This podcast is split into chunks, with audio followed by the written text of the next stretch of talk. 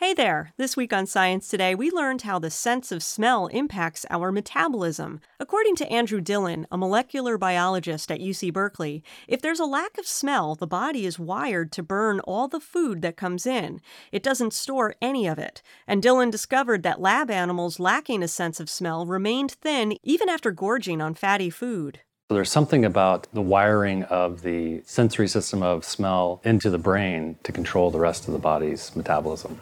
But before you think you found the perfect diet, Dillin says scientists still don't know exactly how the sensory organs for smell are integrated with the brain. That requires more research in the lab, and then there will be more work looking into if mice research translates to humans. While on campus, we also visited psychologist Robert Levenson, who told us that when it comes to looking after loved ones with dementia, caregivers really need to give it their all. So if you aren't able to bring your A game to caregiving, the whole quality of care might suffer. As caregivers get more depressed, their level of distress sort of permeates the entire household. It might be almost contagious in the way that a virus would be contagious, but this would be a psychological virus. Levenson hopes that social services can step in to help caregivers who are depressed, which would not only improve their quality of life, but boost the mortality of the dementia patients they're looking after. Well, that's it for this week. To hear more stories about University of California research, check out UC Science Today on iTunes or SoundCloud.